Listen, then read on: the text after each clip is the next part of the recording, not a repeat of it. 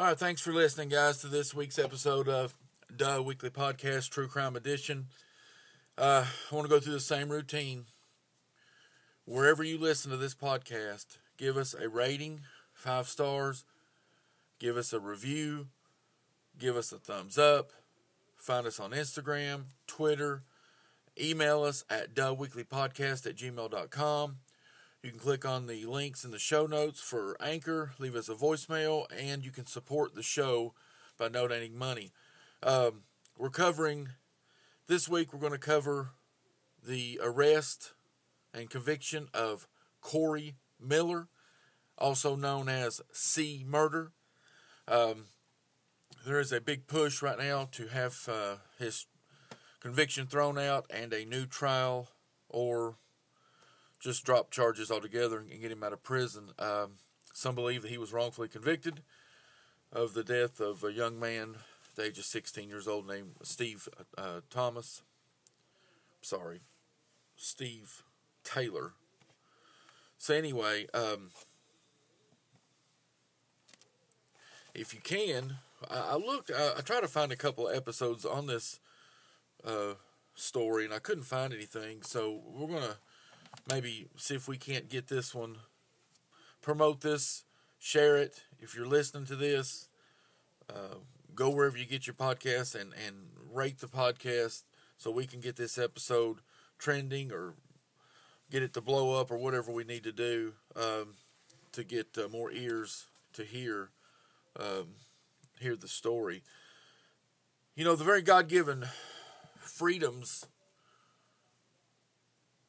if they were just being hijacked right from underneath the the very grasp of your fingertips, it's you know it's something back in the day that caused farmers, brick masons, locksmiths, and just regular town people to rise up and take back the very freedoms that they, they felt were being uh, eroded from uh, from their lives. Um, and that would lead to what America is today. You know, that's why the founding fathers said it would be better for 100 guilty men to go free than the life or freedoms of one innocent be, be locked up or be taken away. And that's why the first, uh, the, the victims in this tragedy, to be pushed to the side of this greater travesty I don't want to happen. But what I want to say is first, let's look at the victims. Our hearts go out to the victims, the victim's family. And by no means are we trying to take away from his life and his death. But that is a tragedy in itself for someone to lose their life at the hand of another. But what a travesty is, is that someone lose their freedoms or lose their life for something that they did not commit. So, in this episode, I want to cover the conviction and life sentence of Corey Miller, aka C Murder. We'll be right back.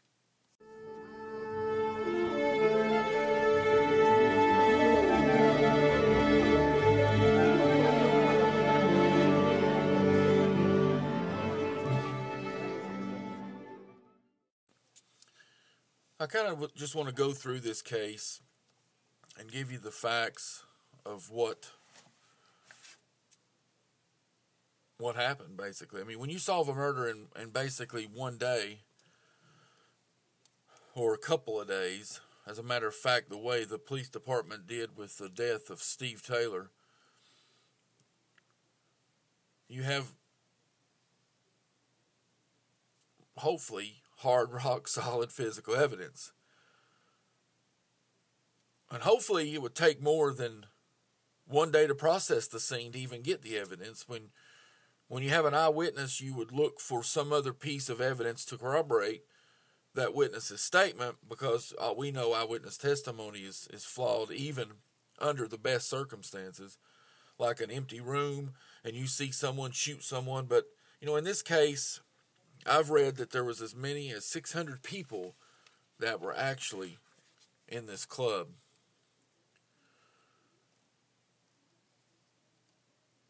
So basically, what had happened is on January the 12th, 2002, 16 year old Stephen Taylor takes a fake ID, tells his parents he's going to the movies, and he goes to the Platinum Club because they're having a rap battle there, and he knows C Murder or Corey Miller will be there, and he's a huge fan.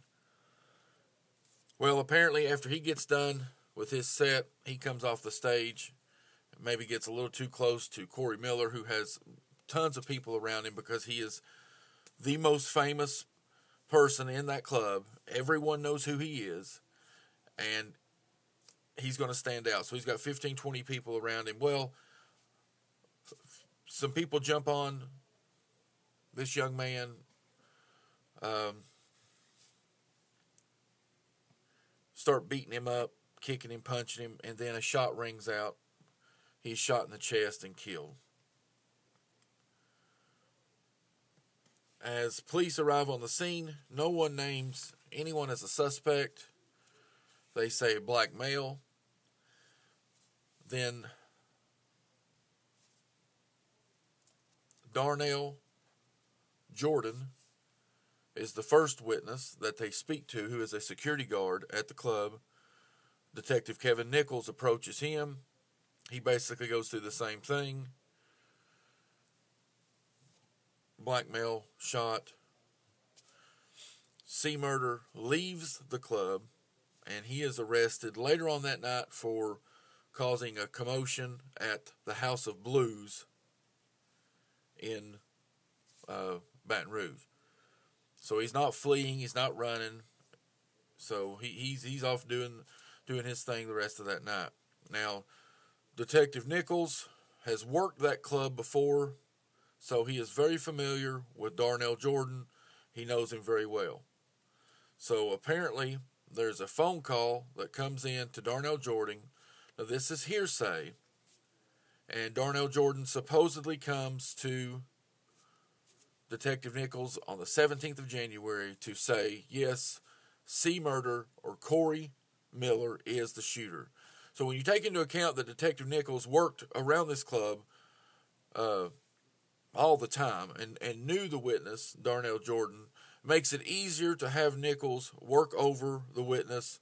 And what better way to, to solve this murder than to get the loudmouth thug rapper C Murder off of their streets? Now, C Murder isn't real, but to the detectives, all, all the lyrics and all the songs that they talk about, all the violence must be true. And who cares? They're about to show him who's in charge. And it was easy to put him. It was easy to put put it on him because of some of his past acts. He had been in trouble for shooting at someone in the in the past. So when Corey Miller runs out of the Platinum Club, he doesn't go home uh, doesn't lay low because you know with being the most famous person in a packed club and uh, someone just he just shot and killed a kid you know he wouldn't go to the house of blues you know where he's arrested for a disturbance he would go in hiding or lay low or get on a jet and leave the country i mean you would so what it boils down to at this point is on the 17th or 18th of January, just a few short days later, they issue an arrest warrant for Corey Miller, C murder, second degree murder. So what what evidence do they have at this point? They have the eyewitness of one man only after hearsay that he got a call from someone saying, "Hey, you you better watch what you say. Uh, his clique or C Murder's clique or Corey Miller's entourage is going to get you." So eyewitness testimony is not credible to begin with, even with a clear view, much less with as many as 600 people in the club. You're telling me that you've got a packed club that everybody knows who Corey Miller is, and out of that whole club, you've got maybe, when it comes down to it, two to three people that tell your same story. It isn't until a year later the second witness comes in, Kenneth Jordan, no kin to Darnell Jordan, and he is brought in as a material witness because of the death of his infant child. So now, all of a sudden, one year later, after he is being looked at, possibly for the death of his infant child, he now remembers that yes, oh yes, a year year before, yes, I seen Corey Corey Miller shoot Steve Taylor. To me, that's suspicious. So now we've got two witnesses. One come forward after a hearsay phone call that he was being threatened. The second one was a year later, only after he was brought in to find out what had happened to his infant son during his had passed away. Now, we know that Corey Miller's not an angel, and he has a history of violence and was out on bond for a shooting at a on a club owner and a bouncer, but it doesn't matter when it comes to this case. You know, when they brought this thing to trial, there's no gun, there's no evidence, no blood, no motive. Why would he lose his freedoms and millions of dollars? Why kill a 16 year old kid that, that was a fan of his? It's a crowded club. The most famous and recognizable man in the building had more to lose than anyone in the club. You know,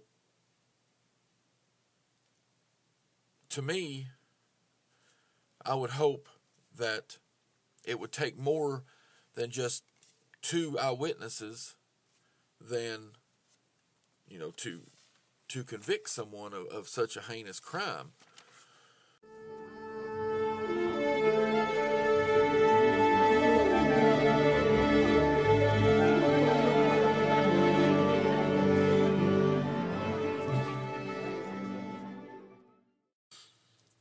All right, so let's go through the whole whole thing. He was Corey Miller was arrested. Steve Taylor was shot January the 12th. Corey Miller was arrested on January the 18th and charged with second degree murder. He goes to trial. He is convicted. This trial is overturned. He gets back out and is on house arrest. Now, in 2009, there's a new trial that comes up, and at this new trial, here is what evidence convicted Corey Miller, aka C Murder, of second degree murder of Steve Taylor. You've got witness A that originally never mentions the shooter being Corey Miller. Only after a suspicious hearsay phone call does he call Detective Nichols, whom he already knows and is friendly with, and points the finger at Corey Miller. Now, like I said, witness A, which is Darnell Jordan, had prior dealings with Detective Nichols, so Darnell was not a stranger to Detective Nichols and would be in a position to do what Detective Nichols asked due to the possibility that Detective Nichols knows about prior bad acts by Darnell Jordan, and that that previous relationship bothers me. Uh, the club was packed, as many as 600 people, almost impossible to see who shot someone because of just the number of people. Plus, it's dark, it's loud, and there's lots of movement. Eyewitness testimony is not reliable to begin with, but no corroborating evidence makes it even more suspicious. Now, an eyewitness by the name of Kenneth Jordan, no no relation, is in the detective's office one year later talking about the death of his infant child. And at that point, detectives start questioning him about being at the nightclub on the night of the shooting. So now all of a sudden, Kenneth Jordan is saying, yes, oh yes, it was Corey Miller. And he only said this one year later after he was in there talking to the detectives about the death of his infant child. Uh, now, there is a witness the night of the shooting, Denise Williams, she comes forward and says that Derek Taylor was the shooter. Now, the detectives come to determine that she's not being truthful. That she only said that because she was scared of Corey Miller and his entourage retaliating against her, so they get her to recant that testimony and say she's only said Derek Thomas because she was scared of Corey Miller and his entourage coming after her. Now, what what the problem is with that is that the fact that the judge allowed them to testify to something that was hearsay makes Corey Miller look like a bully. He looks guilty, looks like a thug, like he's trying to witness witness tampering, and there's no evidence whatsoever that anyone threatened any of these witnesses, but they were allowed to get up and testify to the fact that these people were scared because of Corey Miller would hurt them, and Corey Miller never threatened to hurt them or anybody in his entourage. To me, that is prejudicial to the jury.